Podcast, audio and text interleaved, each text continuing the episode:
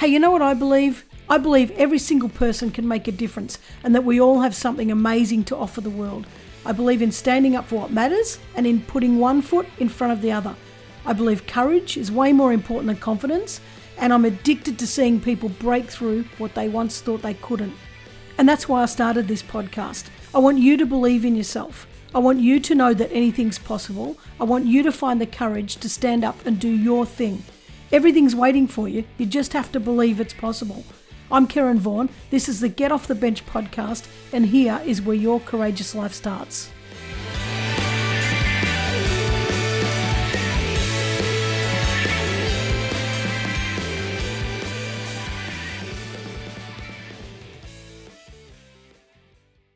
Oh, hey guys, and welcome back to another week of the Get Off the Bench podcast. I hope you've had a great week and hope you've done a few things that uh, are stretching your boundaries and just chasing the dreams that you've had for a while and just back yourself.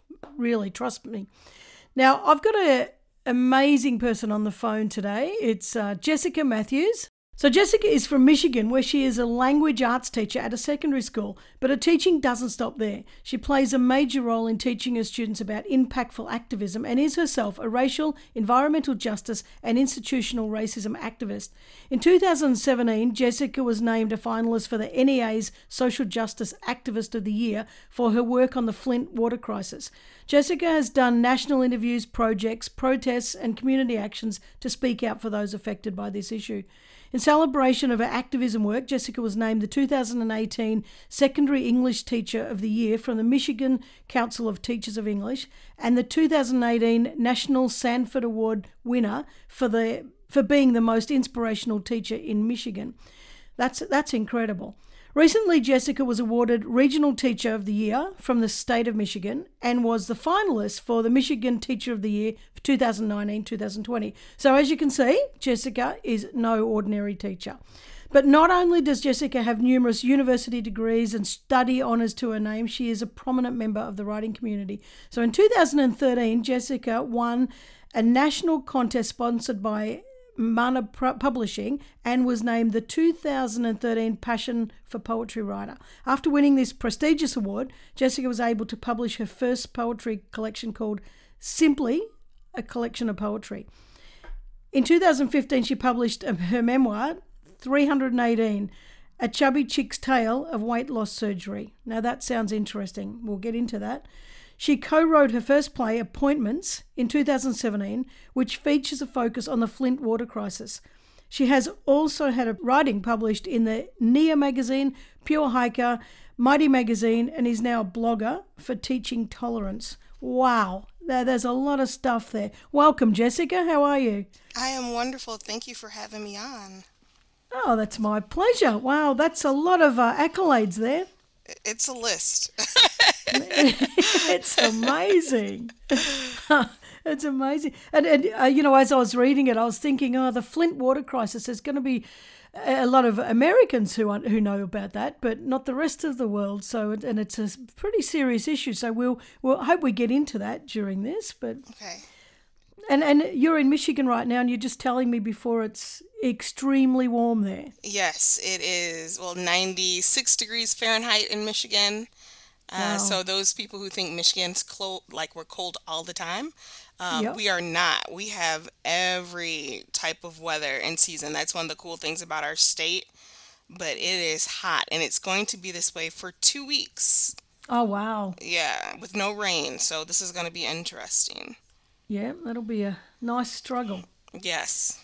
Mm, I was in uh, Michigan in October, which is last year when I when I met you, and mm-hmm. I went to uh, into Detroit, and it was freezing. It wasn't mm-hmm. snowing, but uh, and we, it, it rained, and I had sneakers on, you know, runners on, and they were full of water. My yeah. coat was full of water, and oh, I ended up so sick. you never know with November in Michigan because it can be that way, or it can be warm, or you, you just really don't. You really don't know what's coming. We just know it's all coming. We just don't know when it's coming. well, they say that about here too, where I live in Australia. It's um, you've got to have wear layers every day and take mm-hmm. them off as you go. It's yep. a, you know can be raining one minute and cold, and it can you know drop ten degrees in in a few minutes. So yep, that is Michigan. Yeah. well, we get each other. it's funny because the saying in Michigan is if you don't like the weather, wait 10 minutes. Yeah, that's the same here. Uh-huh. yeah, that's the same. Ah, oh, that's awesome. Now, look, tell us about your journey to social justice activism and where the courage came from to truly address issues, you know, head on, because you you're making a, an incredible mark and you're really sort of starting a movement with you know your students and young activists. So tell us about the journey that led to that. I think my my dad kind of prepared me for this journey. He has always had me watching and reading different things of powerful activists ever since I was little. Uh, but I really didn't need the the skills that I built up from his guidance until the water crisis hit in Flint, Michigan. I am a citizen of Flint, so I am a person who's affected for by it, and um, we all were um, poisoned with lead poisoning. Wow. And it affected people at different levels. So I guess I should explain how the water crisis happened. um, yeah, yeah. The water crisis happened in my city because they switched the water source. Our original water source was from um, near Detroit, and they decided to switch it to a local water source, um, the Flint River, because of money. Mm. So the switch was made um, by the higher ups of Michigan at that time, and they switched to the Flint River without giving it treatment. It turned out the treatment I, I think it was around a hundred dollars a day. Uh, they didn't want to have to pay that money going cheap, wow. so they much. switched to the Flint River, and uh, the Flint River was too acidic for the pipes because our infrastructure's you know old because America has an old infrastructure and the acidity in the water stripped the pipes and the lead got in the water and everyone in Flint ended up drinking it wow. without knowing what was going on and how damaging the effects. And there were some amazing people who were very persistent to push that something was wrong with the water source. And when everything got out there were around 90,000 people who were poisoned. Um, and I am one of them, along with um, a number of family members and friends. And it has affected people in different ways. For some people, no effects have shown up, but there's a possibility of it happening later on in life. Um, for some people, um, I've had students with loss of hair, um, dental problems. Uh, there's going to be an issue with young people with um, their cognitive and emotional behavior because it affects that. Uh, miscarriages, a number of different issues come from from this choice of choosing money over over humans. So this mm. happened over six years ago, and I remember the moment where I officially was just like, I can't sit back and not say anything, do anything. I um, we used to have to get water from places called pods, um, mm-hmm. which stand for places of distribution, and that is where you would go to get water because we couldn't drink the water out of the pipes. We still aren't supposed to drink the water out of the pipes. So there was a moment where I'm going after work and I'm walking to my closest pod and I'm looking at all these different people who are going in and it's like people from all walks of life. You see like some women with children and you see some families and I remember there was a gentleman who came in the same time as I. He was wearing a business suit. So you're seeing all these different people coming to this location and when you went to the location they gave you two packs of water and they gave you a lead um, poisoning testing kit for your water to send it in and information about the effects of lead poisoning and how it could affect you. And I remember feeling like I was in a third world country. Mm. And it horrified me because I mean, like, water is a very basic right that everyone, no matter where we're located in this world, you should have. Mm. And it just kept bothering me more and more. And and you know i started reading up on it because of course teachers that's what we do. We start researching things and yep. learning you know more than just like the basic news they're putting in front of you but really digging into lead poisoning and how it would affect some of my students. And i started to say well if i'm going to do anything i have to use the talents that i have and one of my talents is i'm a teacher. And so when you teach you inspire and I thought this was my opportunity to not only have a voice out there with using my other talent, which is writing, but to inspire young people to stand up and tell their stories.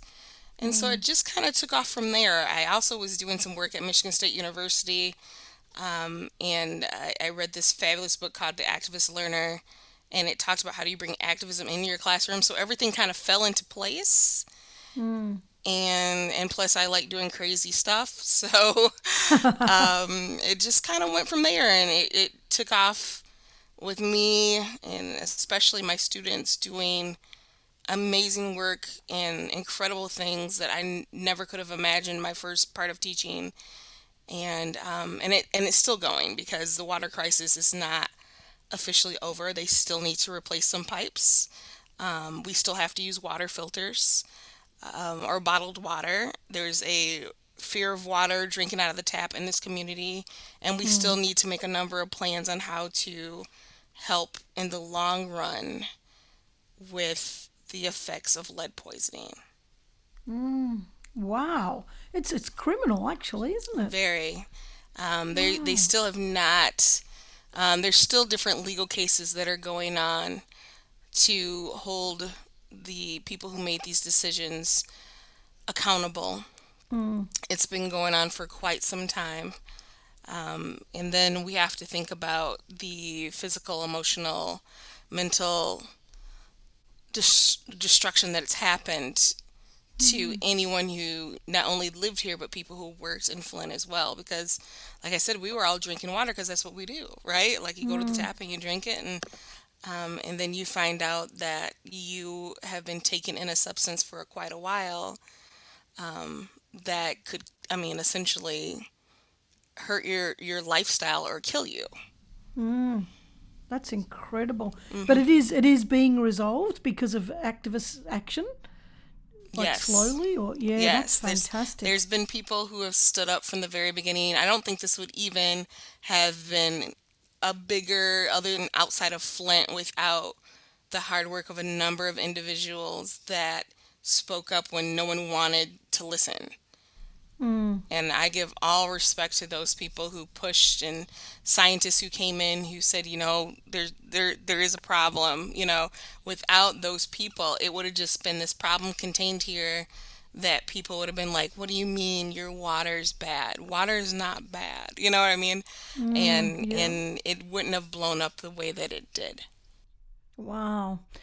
So it's you know a lot of people say what's the point in standing up you know nobody listens but I'm only one person but it's it's it's not true you, you know one person here and one person there and you know eventually all the dots line up you know and and all the dots connect and it, it really makes a difference if people stand up. I agree makes 100%. a huge difference. It does. So how how impressionable do you think you've been on your students? Like, do they really, do they think, oh, here she goes again? Or do they think, yes, let's go? No, they think I'm a rebel. That's awesome.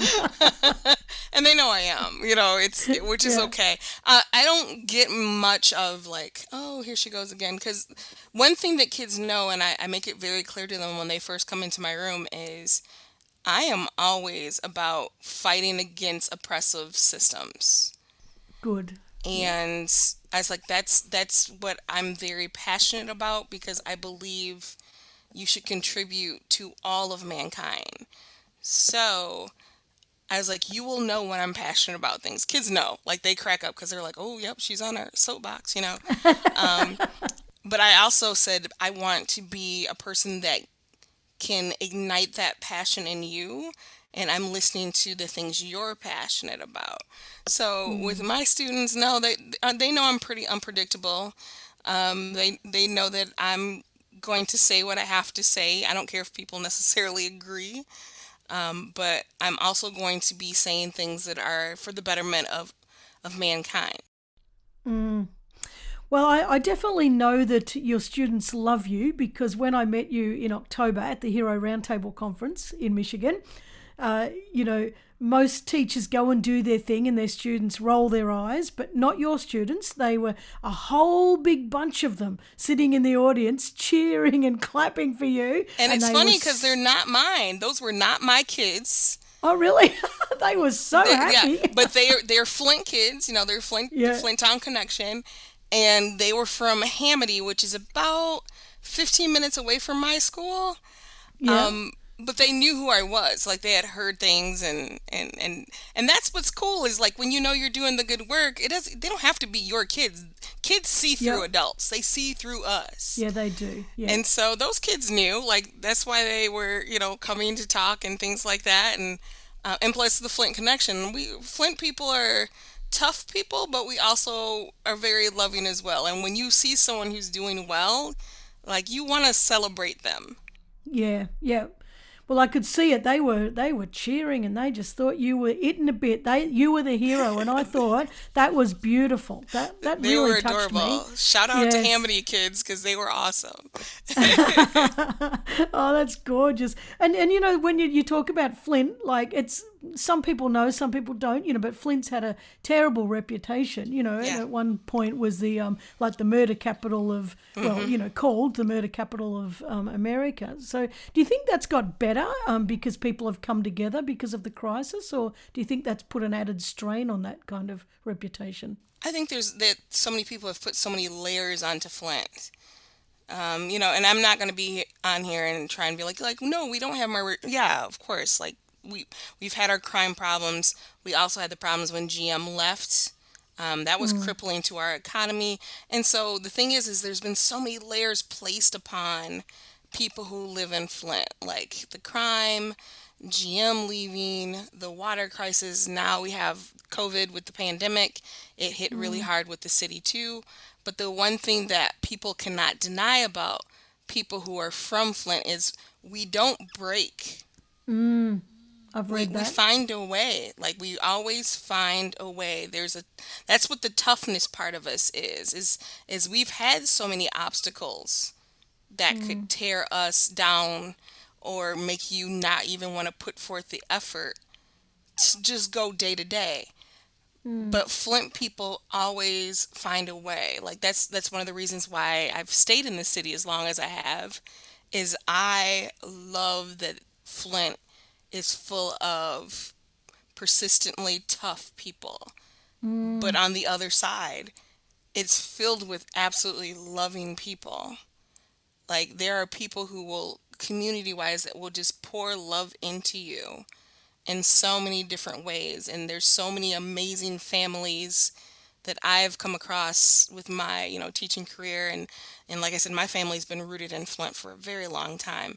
Um, it's it's it's both. It's not one. The media loves to do the one side. Yeah. Without um, showing the loving side. Like, of course, in Australia, I know people haven't been able to see some of the protests of smaller cities that are going on with the different things going on with George Floyd right now. Mm. But a couple weeks ago, the the town that was out for people to go, whoa, look, they're doing it right, where yes, there's protests going on and yes, there's marches going on, but there was no destruction and and the police chief joined the march and it yeah. was like genuine conversations. The first city that happened in was Flint. Mm. Yes, we did see that. Actually. Okay, good. A- so that's cool. So that that's the other side of the coin that I wish they would show, mm. uh, because it's like people are sitting back and having genuine beautiful conversations and and even I'm talking about conversations even with government officials and with police and saying okay what do we need to be? If we have to be the example to move this let's do it. That's the side of Flint I see more often. Yeah. Well that's a beautiful side We we did see that. You know, we saw. I'm glad we, you we did. see. Uh, look, we see tons of um, American news. You know, and American Yeah. clips on on Facebook and everywhere else, and on the news and everything. And you know, some of it, some of this, um, you know, destruction is is you know mind blowing. It's like it's like a third world country. You know, mm-hmm. but when we saw, you know, I was particularly touched by that sheriff. You know, that went out and said, "Come on," took his mm-hmm. helmet off, said, "Come on, we're going to march together." Mm-hmm. You know, we're we're we're here together, and that was.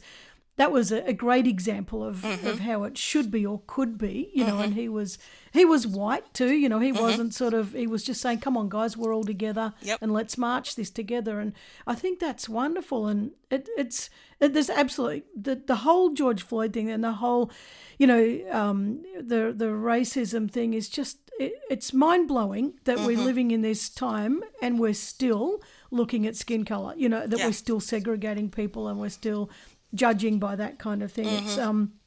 But and then then there's talk, you know, well, should they go so far as to riot, and should they go so, and which, you know, I think that's extreme. On the other hand, um, when you've had so much oppression for so long, you know, it's like putting a bear in a cage and saying, well, don't fight back. Yes. you know, there's there's got to be um, there's got to be a degree of some kind of uprisal, you know, mm-hmm. to to make a change, to make people mm-hmm. take notice. So it's a very, very sensitive, touchy issue. What what are your thoughts on it? I mean, you yourself are, a, I, I don't know whether you call yourself a black woman or a person of color, or you know, but you know, you're you're in that group that that wants to make a change. So mm-hmm. how does it all feel for you? I um definitely black woman. The the scenario is focused on my blackness and how that blackness is trying to survive day to day in America. Um, I agree 100%. Like when people start to talk about the riots, and I told people, am when I go to protests, am I tearing up things? No, I'm not. But I understand that rage. Yeah. I understand that anger. We all have that anger. And and one thing that I'm I've learned in the last month is I am absolutely willing to have these conversations with people who are willing to listen. But in America, there's a number of people who have already formulated their opinion and they're just listening to contradict. I will not have any more conversations with people like that. Mm. I, I, I can't give so many analogies of why my life matters the same as yours, you know? Yep. Like, but I have told people I should not have to stress about going for a walk. I hmm. shouldn't have to stress when I get in my car to drive on the expressway. I shouldn't tense up every time I see a cop. Hmm. I, I should be able to sleep in my bed and not worry about getting shot by a hmm. cop who comes and breaks into my home. But each one of these situations that happen automatically makes me sit back and live in an intense fear. Mm. And none of that is fair. No. N- none of it. And it's not like anything that I've personally done. It is just because I am a black woman. Mm. So why would that be okay? It doesn't matter how many times people like I I've and I've had these I've had people who have known me my entire life who are just like, but all lives matter. I'm like, no, you're not listening.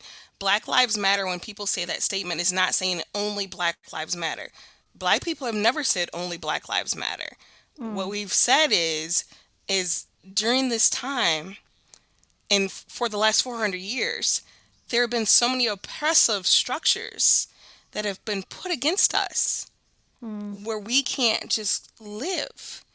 And we can't fix it by ourselves because if we could, we would have done it a long time ago. Yeah. There has to be some accountability and acceptance and some fight from white people to say, hey, these systematic oppressions that have gone on for generation and generation cannot be allowed. Mm. And Great. it, it should make sense, but for some people, they don't want to hear it.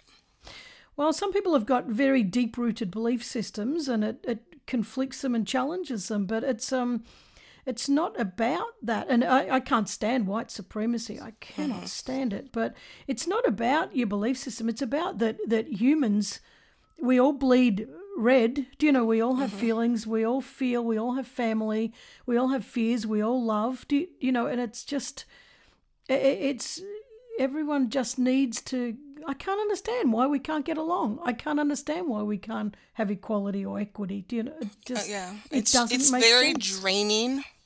Yes. and I know this isn't a- just an American problem. This is a world problem for anyone. And I was using the term black because with black, I'm talking about the experiences of everyone, no matter if it's African American, Caribbean, um, you know, wherever you are, anyone who has a black skin tone, this is a problem everywhere. Yes, it is. And it's one of those things of if you're not willing to listen and hear our experiences and process and more importantly be like okay how can i help and what steps can we do to do this nothing's going to change in america we're about to explode like this is it Yeah. this is the moment Yeah. and what keeps happening is is there are a number of white people who cheat who keep trying to deflect hmm. to other things. So like they'll say Black Lives Matter. Well, but what? But what? All my no, no, no, no. You're not listening. Or people with George Floyd who are like, but he did all these different crimes. Look, black people did not choose George Floyd. Hmm. The oppressive system of the police doing what they did chose George Floyd. Hmm. Like there's I don't under I didn't understand you had to have a resume to be a martyr. You know what I mean? Like Yeah, that yeah. that that doesn't make sense to me. And so if everyone's watching that and going that's really terrible, but me with my black experience of saying this is also this is very terrible, but this is also very frightening. And this is also what I feel I am going to be at any waking moment. And this is also what's happened within that oppressive system with police brutality. And by the way, like there's a ton of oppressive systems other than police brutality, but this is of course our focus. yeah. Um, and if I'm saying all these things and you're just looking at me blankly and and just being like, "Oh, but but but what about this?" You're not you mm-hmm. know, of course, I would get so angry that I explode, and when I explode, I might tear some things up. and, mm. s- and so that's why I'm saying with riots that I'm not going to any protest with any any plans of tearing up any cars or anything like that. But I can absolutely understand that rage. Yep. Yep. I So get it. I. Yep. Well, it's like pinning someone down, isn't it? And then Yes. expecting them, you know, to not fight back. I mean, I, I just, of course, they're going to fight back. I think. Mm-hmm. Well, I'm, I'm just, I'm so so happy that there are people like you that are, you know, uh, uh, standing up and taking action. But there need to be a lot more white people, you Yes. know, on your side. There Yes. really does. So, There has to be white people who are willing to listen and then also go, okay, what steps do we need to be taking in order for you to not feel this this pressure on your life? Not white people who take it upon themselves and hop up and say, well, this is the initiative and this is what we're going to do. We're not looking for white savior complex. That's not mm. that's not what's being looked for. What's being looked for is like finding people who will genuinely listen to you and then be like, okay, how are we going to work together to mm. shut it down. And I I'm very lucky. I have some very fantastic white colleagues, white friends, like white allies, even more importantly, white accomplices who are willing to do this. They've been doing it before now. Hmm. But they're they're willing to say you need you deserve a better life. Your students deserve a better life. The next generation deserves a better life. Yep. What are we going to do? Yep. And I think it's about using whatever you. A lot of people might feel, well, I don't know what to do. You know, I don't. Mm-hmm. But everyone's got a voice. I mean, for me, I've got this podcast platform. Do you, you know? And Right. so for me to put your voice on there, well, you know, from here, that's the best I can do, or may- maybe I mm-hmm. can do better. But that's that's using one of my, you, know, something that I've got to help to help you share. And I think that if we all look at what we've got, we've all got something. You know, Yes. some way we've got social media you know, to be sharing things. And so if everybody stepped up, we'd um we'd start to make some progress. But I think we are making progress. We we are. just We just got to keep go. pushing, and it's Yep. not you know it's not a fad. I'm constantly telling Mm. people like Black Lives Matter is not a fad. It's not a hashtag that needs to be trending. It, it's Mm. something that it's a way of life. Yep. And it does take a lot of time, especially from people who are white, to sit back and evaluate, like you were just saying. A friend of mine, one of my closest friends, Vera, um, her way that she thought about her own personal racist statements and how she's taken up space. She mm. said today on Facebook, which was absolutely lovely. She says she always puts up like funny videos. And the weird thing is, her videos is she's talking to me. And she put up, she says, I'm not going to be putting up videos. And she's like, it's not for me to stop, like, you know, being funny and things like that. She goes, it's for me to stop taking up space away from the messages that we should be listening to during this mm. time you should be listening to the message of Black Lives Matter. Me yeah. as a white woman, I am supposed to make this space. And mm. I'm making it now by saying I'm not putting up the videos to entertain you. I'm forcing you to go listen to narratives of the black people in your community or, you know, black people or other people of color and saying you have to listen. Yep. That's such a small move, but it's such a powerful move. Mm, it is actually. I'm just thinking, you know, I do a, a song every night on Facebook. And you know, and, and a few times I've uh, made comments about the Black Lives Matter thing, but you've you've made me think, yeah, maybe I can, you know, maybe I can use that space a little more. Right. Know, like, how can you be yeah. intentional in putting the message out? Yeah. We all can do it in different ways. We all have different God given talents. Yeah. You should be using it to make the world a better place. If we're just doing it to, you know, amuse our own personal like look at me thing, then no. Mm. Um, I, like I said to my dad right before I hopped on this podcast, he called me and he's like, "You're doing yet another podcast," because I'm I've been so busy. I've been so busy with podcasts and articles and you know things like that. Yeah. And, um, I told him I was like, Dad, I don't I don't do any of this stuff for me. Yeah. Like it's never ever about me. It, it's about I've been blessed to be given a platform to talk about education, to talk about Black Lives Matter, to talk about all kinds of different things, if I turn it down, I'm not helping the cause and I'm not being on the right side of history. Mm.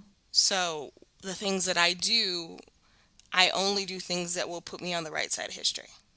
Mm. If it's not that, I don't do it. Yeah. Well, I appreciate you um, coming on this one because, you know, I've got an audience that uh, wouldn't wouldn't necessarily understand all these things. Do you, mm-hmm. you know, like we, mm-hmm. we don't have we don't have it in our face all the time. So right. and and people, I know the people listening to this want to care. Do you know they want to know, and mm-hmm. but to hear it from your mouth, you know, is so much more powerful mm-hmm. than just reading stories and, you know, that sort of stuff. So, right. you know, I, I, know that you'll be touching many people just by being on this one. So I really, truly appreciate you you doing this for us. It's, I picked you, know. you on purpose. I hope I, I hope that the message gets nice and loud and um, I, the message doesn't need to be just with people who I see every day or people who are in my community. Like this yeah. is a worldwide need, and mm.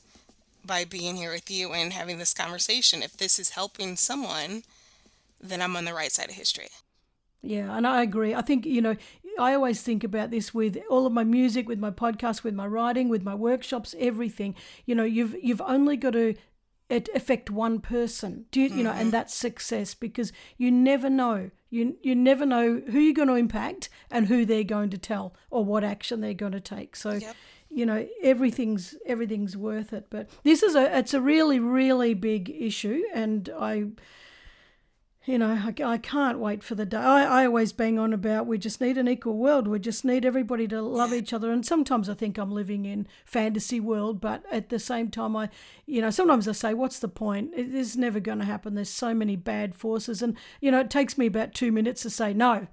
Mm-hmm. Get back up there. You know, mm-hmm. you, you you cannot back down. But because it is hard. It's hard, yeah. Yeah, it's really hard. Uh, my my good friend from work, Mike, um, when he did his first protest, he actually came over to my house, and um, we're we're chatting about things, and he's like, I feel like it, like I'm anxious, and you know, I feel like I might be uncomfortable, and you know, I'm put in my space that I'm not used to, and and you know, I, I let him say everything, and he had every right to feel the way he felt. Mm. And then I said, Well, Mike, how would you like to live that?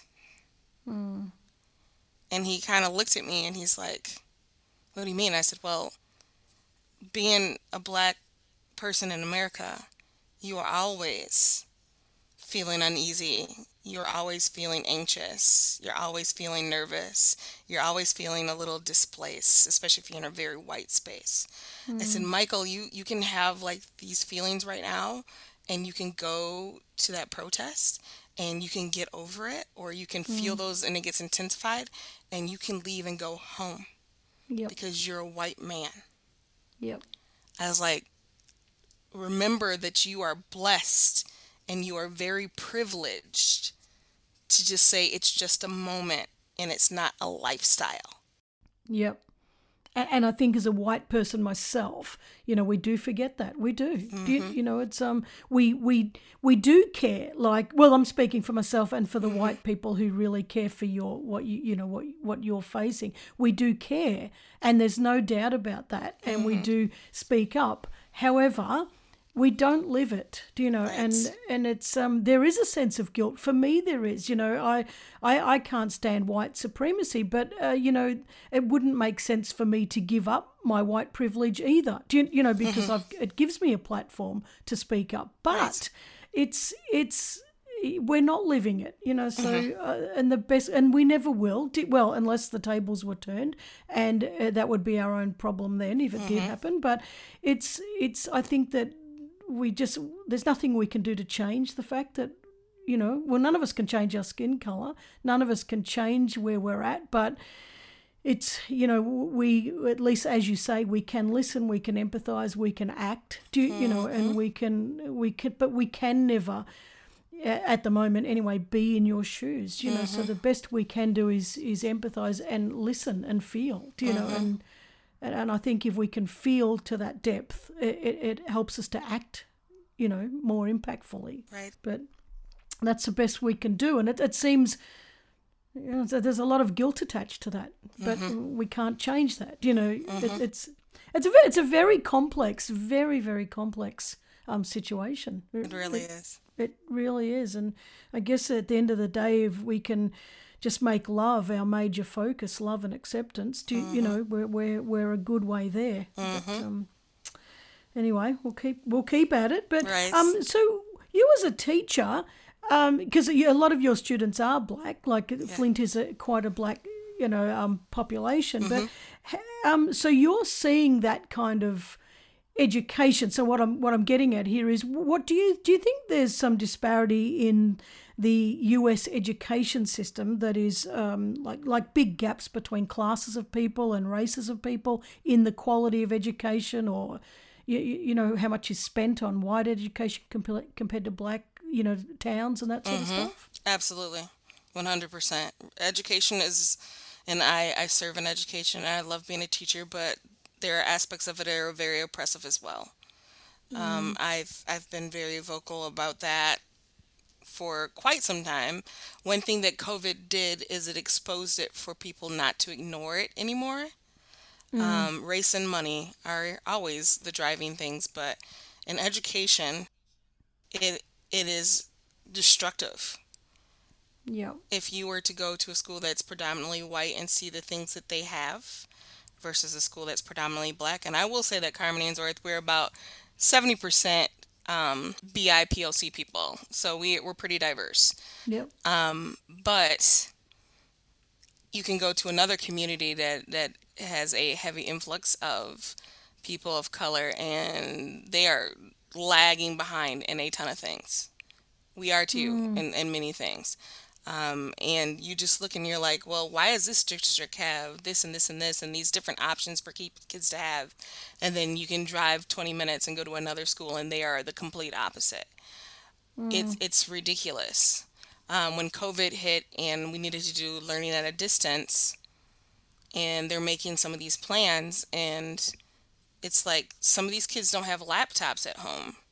Mm. Some of these kids don't have Wi-Fi at home you're you're making assumptions that these are things they have when teachers have been saying for years they don't have them, right? Mm. And so what's happened within this educational system is COVID has brought everything like to the front where people are like, "You know what?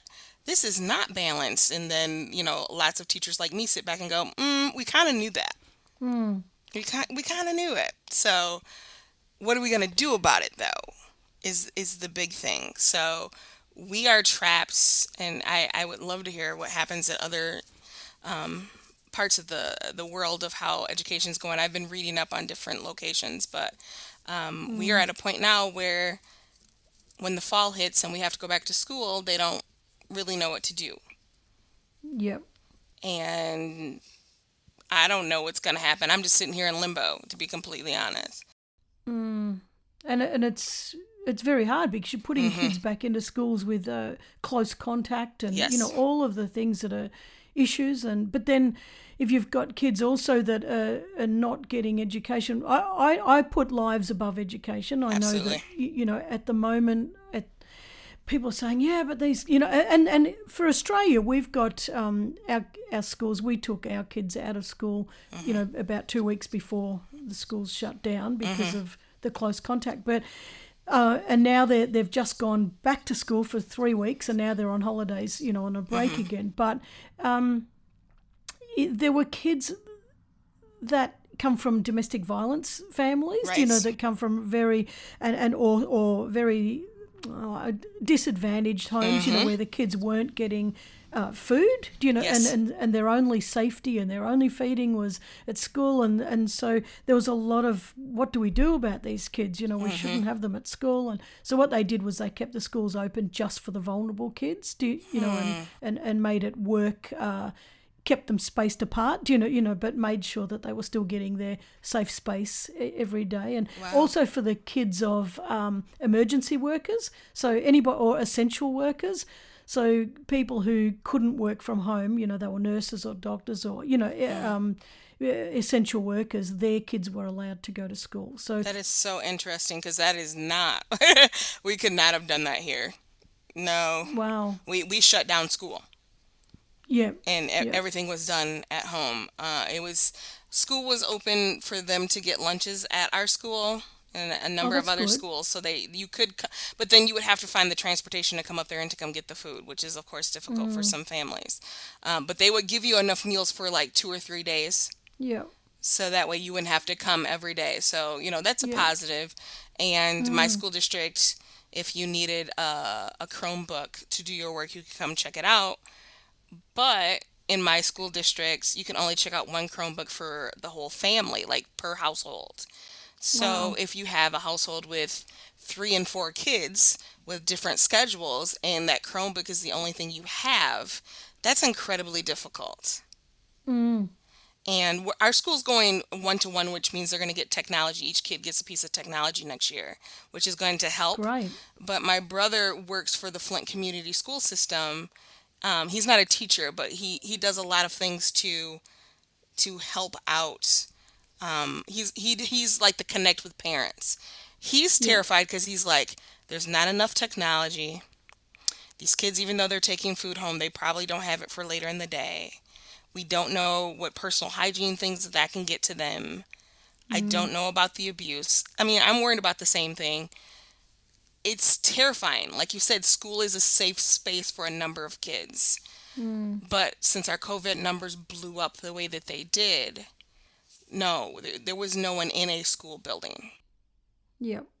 This is it's you know it's not just a virus, is it? It's um you you've got all these complexities and levels underneath it, and it's um you know it's I, I don't know it's it's overwhelming actually. Yes, you, you yes know, it and, is. And, and for people to come up with uh, everybody's working. I look, everybody's criticizing this isn't right, that's not right. But at the end of the day, I think everybody's busting their ass to find what mm-hmm. can we mm-hmm. do what can we do what can we do, mm-hmm. do you, you, know and, and and and had had there been more equality in the first place you know yes. probably wouldn't have. i was going to say we wouldn't be that much of a panic if we didn't have the suppressive things that were already in place exactly but it didn't become until it, it was something exposed to everyone where people are like oh my god there are people who don't have like laptops i'm like yeah, you know what I mean? Like I'm amazed at the number of people who were like, "What what do you mean they don't have what?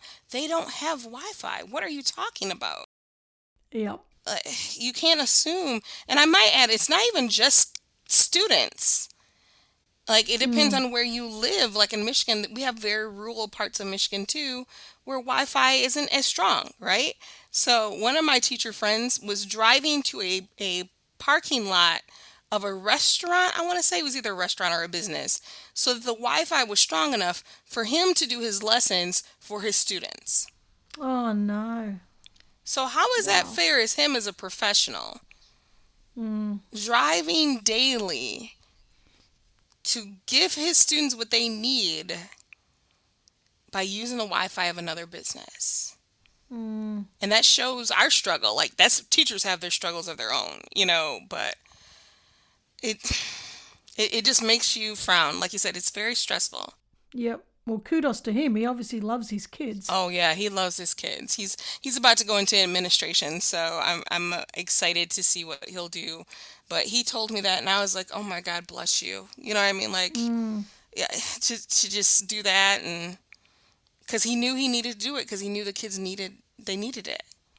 Well, thank God there's good teachers.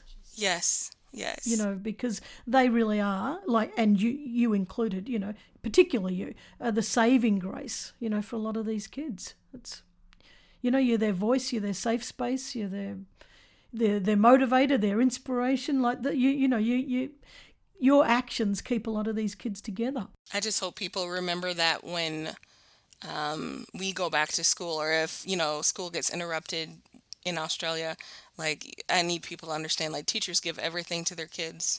Yeah. They they give everything they can, anything they possibly can. Most most teachers will give their shirt off their back to their kids.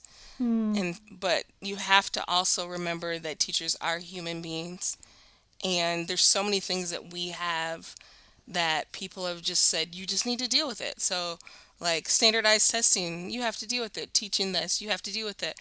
Kids with yeah. their struggles, you have to deal with it. And then, of course, in America, we had when school shootings were running rampant, mm. and they were like, you know what, teachers, we're going to give you this training and you watch this video and you pass this certification and you just, you know what, you just deal with it.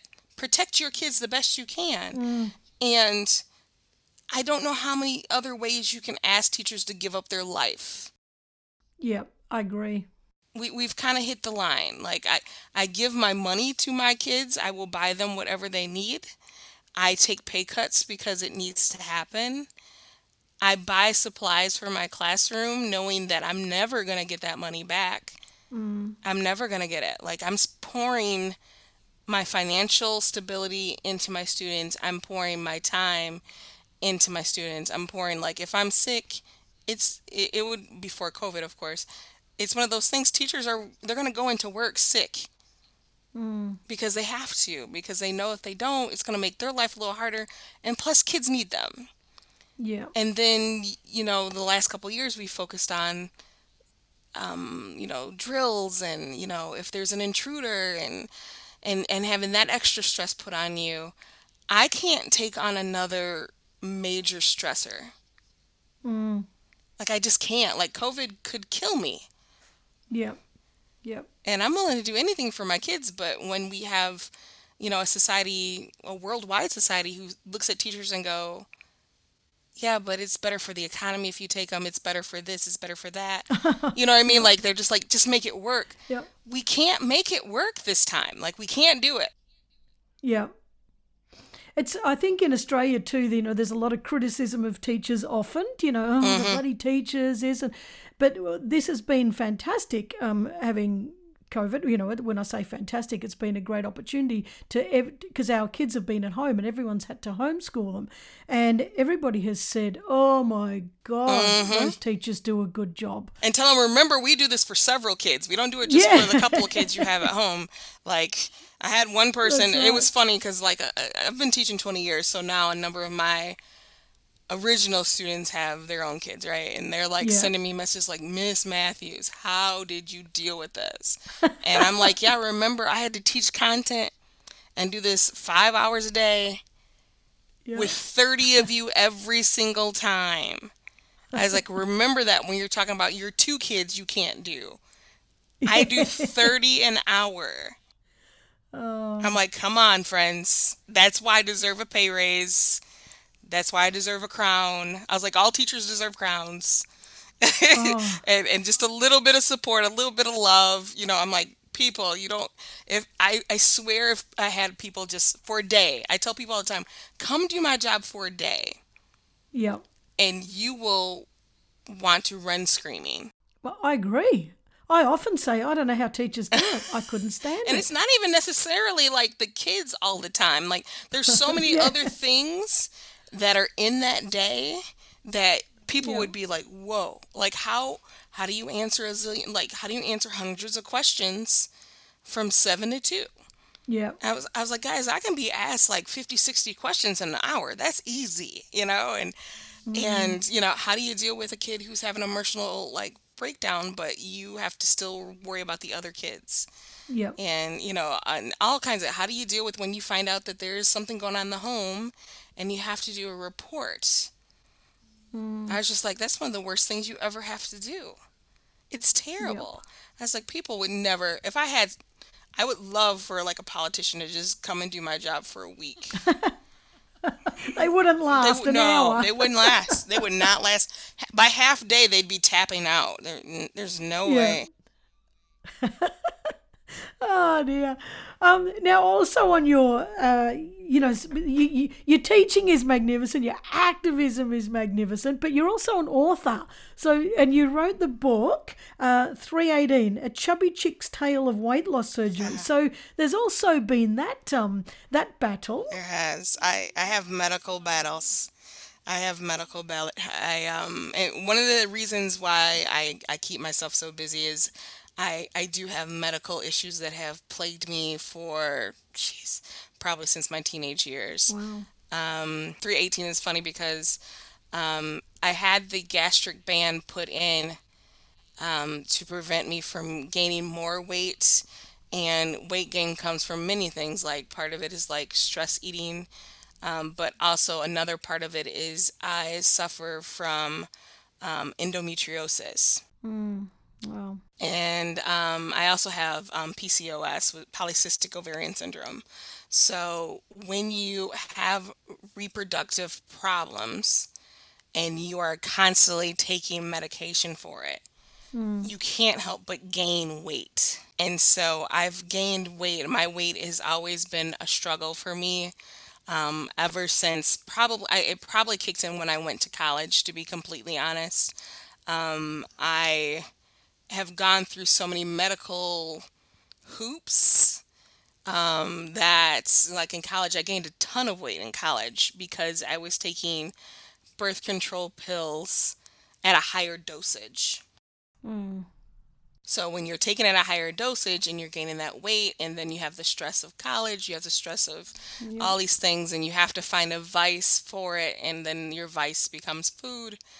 Um, and it's just like this it's just this concoction of so many different things so mm. um, i've had the gastric band for i want to say 10 years now yep. um, my mom is the one who told me to write it down uh, she's like you've you've gone through so many different things leading up to the decision and also like your life after um, she's like you should really write it and so i wrote it down Mm. And I'm, I'm glad I wrote it down. It was, I mean, it's it's not easy doing weight loss surgery. A lot of people think, like, oh, you do that and your life is easy. Like, I'm still not skinny, mm. um, but I also know that I'm I've monitored myself where it's not gotten out of control.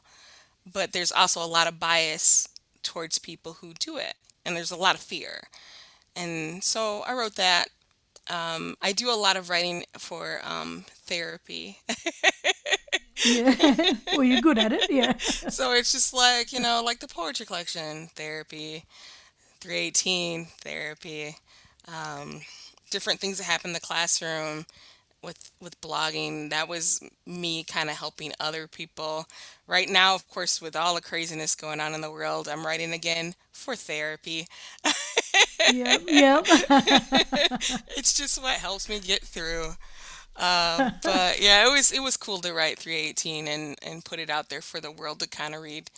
Um, my mom learned a lot about me in reading that book, mm. um, which was really both of the books actually. Um, my mom didn't read my poetry collection.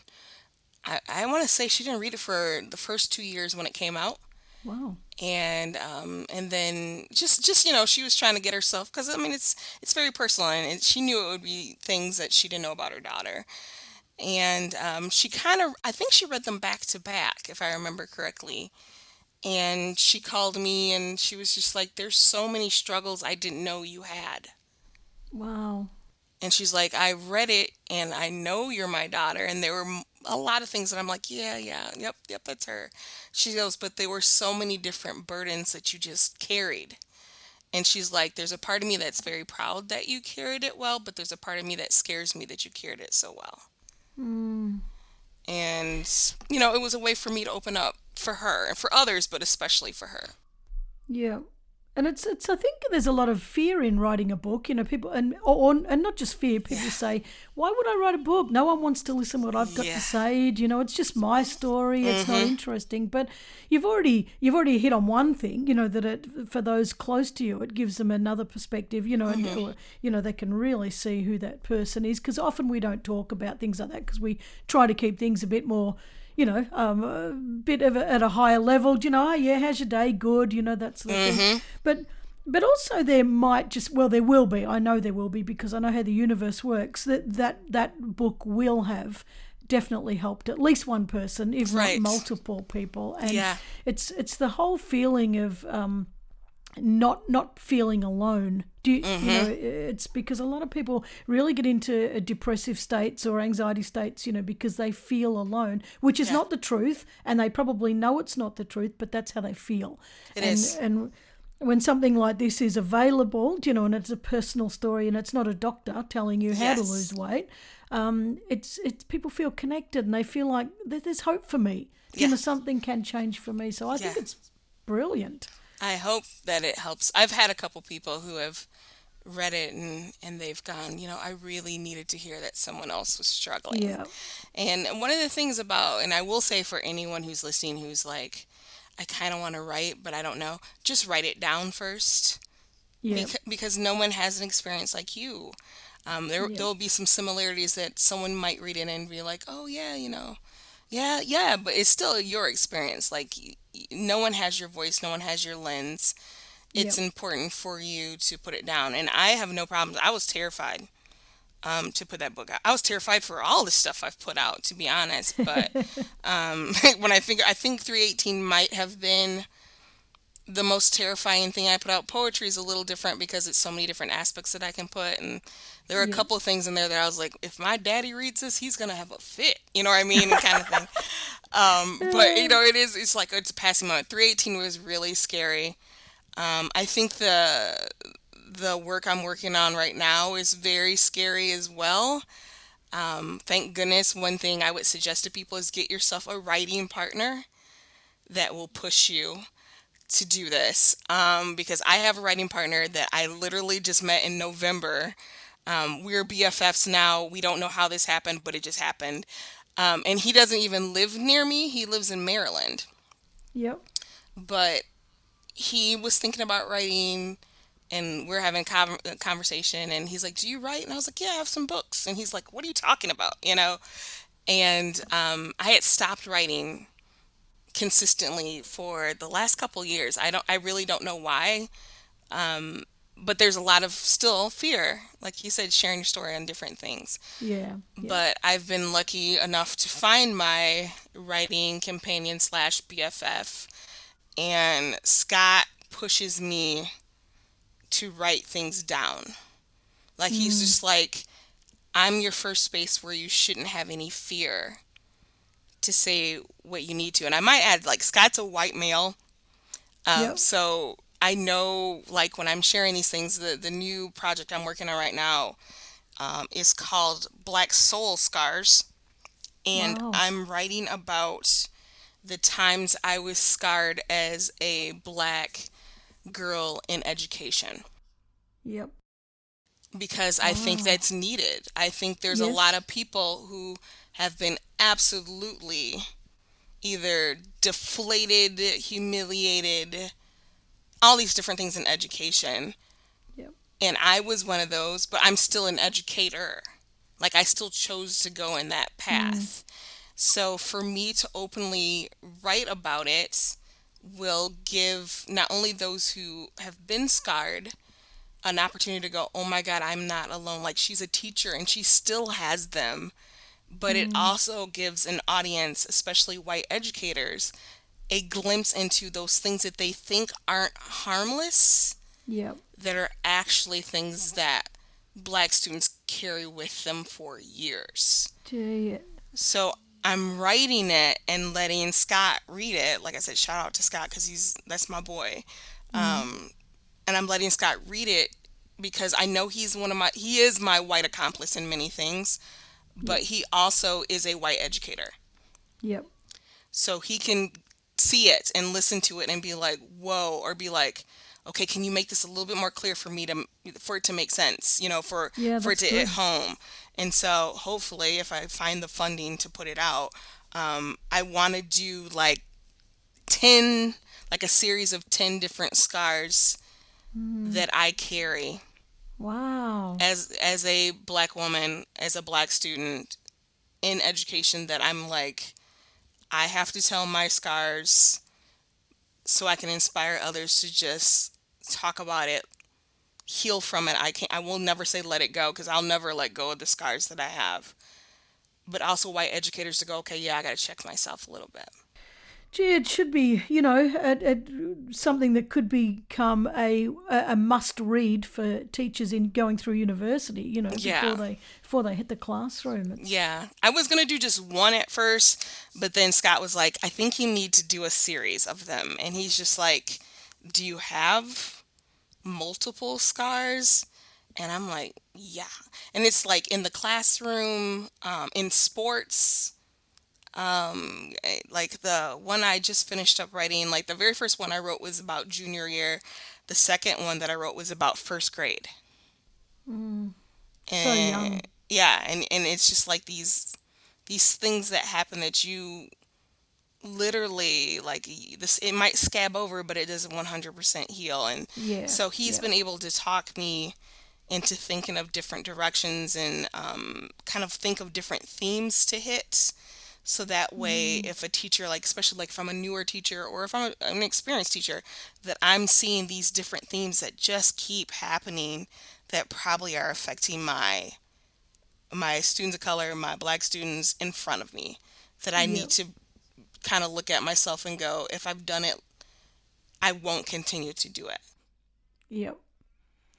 Wow, that's powerful. I can't wait to see that one. Wow. Hopefully, the goal next year. Yeah, I hope goal is next year. Like I said, I just got to figure out how to get it out there because self publishing is expensive.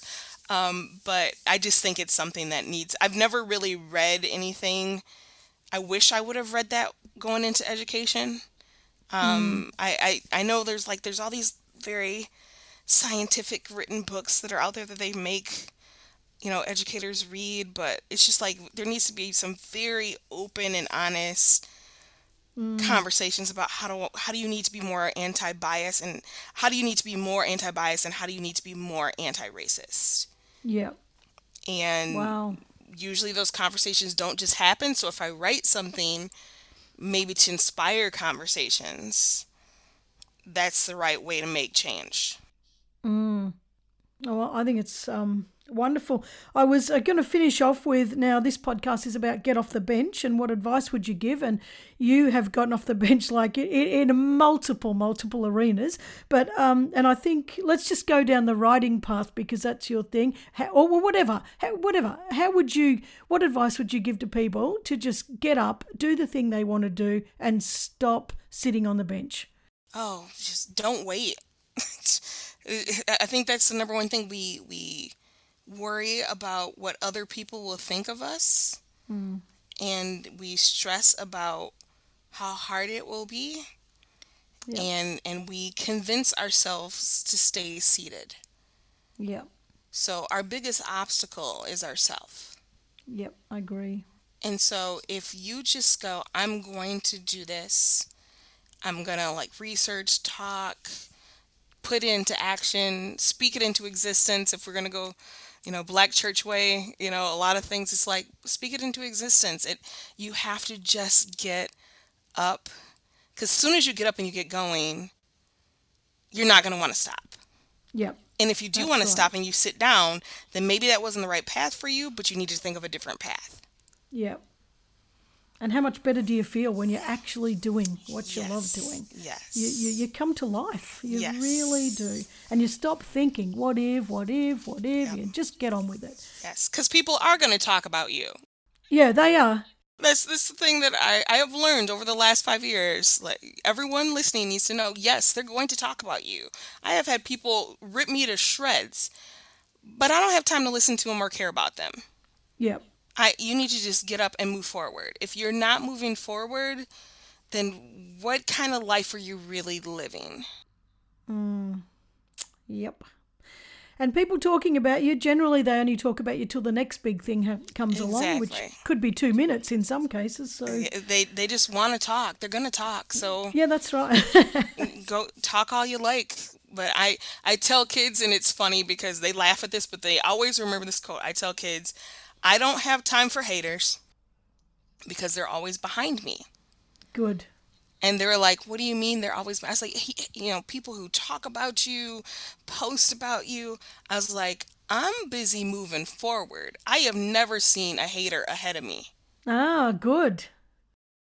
I was like, I've never seen that. Haters are behind me talking behind my back, behind me typing away on small screens. But if I'm a person who uh, my focus is, is always moving forward, I I don't see haters in front of me. I was like, I don't care about haters. They're they're nowhere near me. They're behind me. Yep. They they get even more farther behind me because I'm moving. I'm moving forward. Love it. I was like, so if you stay there and you listen to haters and you argue with them and you want to debate with them, they have surrounded you mm-hmm. just like mm. they want to, and they have stopped your momentum. I don't have time mm. in this world to stop. Wow. Like you've painted go. Tell people get up and go. yeah, you you've painted that like I can I can literally see that. Like you're very good with words. Very good with words. That's such a good picture and it's so true and it's just it's bloody wonderful. Well, I'm going to have to wrap it up, but I have loved speaking with you, Jess. It's just been oh, um thank you. Oh, it's been so it's been so true, honest, warming. Do you, you know, it's just as as humans should connect, you know, on a, on a really right. raw, honest level and just um you've got so much to give and I'm I'm just I'm so honored actually to have you on the podcast and to share your message and you know I I really hope that people, I know people will listen and connect with what you're saying, and you know it'll make a really big difference. And I'm I'm so, I'm so blessed. Thank you. I appreciate you for giving me this space to have to have such an amazing and open conversation. Hmm. I just I hope that others will make space and wherever they are make space to have conversations like this. I, I, think i think we've probably inspired that opening up for people. So uh, i'm really really happy to to use what i've got to you know to make the world a better place and for to have people Thank like you. you to you know to to encourage that or to you know to i guess fulfill all the places that i'm trying to mm-hmm create, you know, fill those spaces. You're doing it right. Thank you. You're doing it right. Thank you for being you. You are doing things right. Well, so are you, and I appreciate you. ah, that's awesome. Well, I'll let you get back to your warm, sticky, um, hot Michigan Oh my evening. gosh! Well, evening's coming. I'm hoping the sun goes down in the next like three hours because, woo, my goodness.